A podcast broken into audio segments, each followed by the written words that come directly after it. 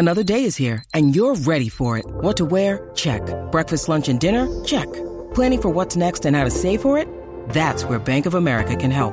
For your financial to-dos, Bank of America has experts ready to help get you closer to your goals. Get started at one of our local financial centers or 24-7 in our mobile banking app. Find a location near you at bankofamerica.com slash talk to us. What would you like the power to do? Mobile banking requires downloading the app and is only available for select devices. Message and data rates may apply. Bank of America and a member FDIC.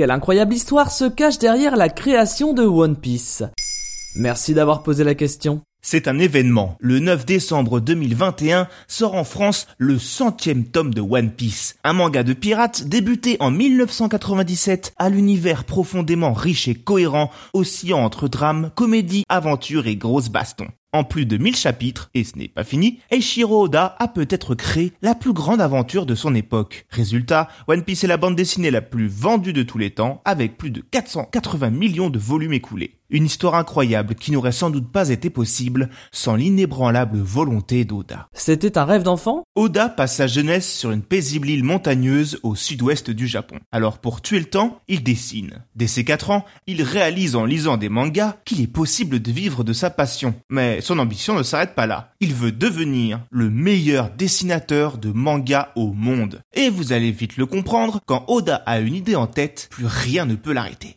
L'enfant s'entraîne sans relâche. À l'école, il excelle dans les disciplines artistiques, quitte à délaisser le reste. Il recopie tout, des Disney au manga, notamment ceux produits dans l'incontournable magazine Weekly Shonen Jump, spécialisé dans les mangas jeunesse feuilletonnants, qui publie alors Ken le Survivant ou Dragon Ball. Il est aussi fasciné par Vic le Viking, son dessin animé préféré. Pour cause, celui-ci met à l'image son fantasme ultime, prendre la mer. Une idée émerge dans sa tête. Faire un manga autour de l'univers des pirates. Pas de temps à perdre. Il noircit des cahiers dans lesquels il instaure les fondations de sa future œuvre culte. Comme d'habitude, Eiichiro voit très grand. S'il veut raconter tout ce qu'il a en tête, il lui faut un endroit où il pourra prendre le temps de décliner tout son univers. Convaincu de ses capacités de mangaka, il prend une nouvelle décision sur un coup de tête. Il sera publié dans le Shonen Jump. Il décide de ne confier son obsession à personne tant qu'il ne sera pas officiellement publié. Un vrai personnage de shonen. Dès ses 15 ans, le jeune Oda postule dans des concours du Shonen Jump, toujours de manière anonyme. À 17 ans, il participe au prestigieux prix Tezuka. Mais à 3 jours de la deadline, alors qu'il lui reste 7 planches à dessiner, Oda a un accident de voiture qui l'envoie à l'hôpital, le nez fracturé. Mais la ténacité de l'adolescent étant digne d'un certain pirate au chapeau de paille,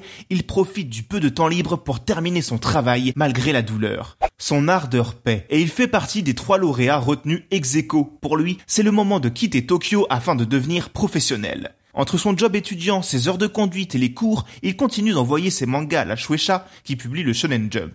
En vain. La tête dans le guidon, il s'entraîne au dessin sans arrêt pour se forger un style unique, sans penser un seul instant que pour faire un bon manga, il faut aussi savoir écrire de bonnes histoires. Cependant, l'éditeur Kushima, qui travaille à la Shueisha, le repère et devient son mentor. Son élève est orgueilleux, mais doté d'un vrai potentiel. Kushima le pousse donc dans ses retranchements. Et ça paye. Pourtant, il n'a beau ne jamais lâcher, Oda continue d'essuyer des refus. Après une cascade d'échecs, il s'apprête à abandonner. Alors il se donne une dernière chance et ressort de ses tiroirs une certaine histoire de pirate. Si les embûches furent encore nombreuses, la direction du magazine étant mitigée quant à la capacité de One Piece à trouver son public, Eiichiro Oda n'abandonna jamais et multiplia les pilotes pour convaincre ses supérieurs. La suite, vous la connaissez. Maintenant, vous savez. En moins de 3 minutes, nous répondons à votre question. Que voulez-vous savoir? Posez vos questions en commentaire sur les plateformes audio et sur le compte Twitter de Maintenant vous savez.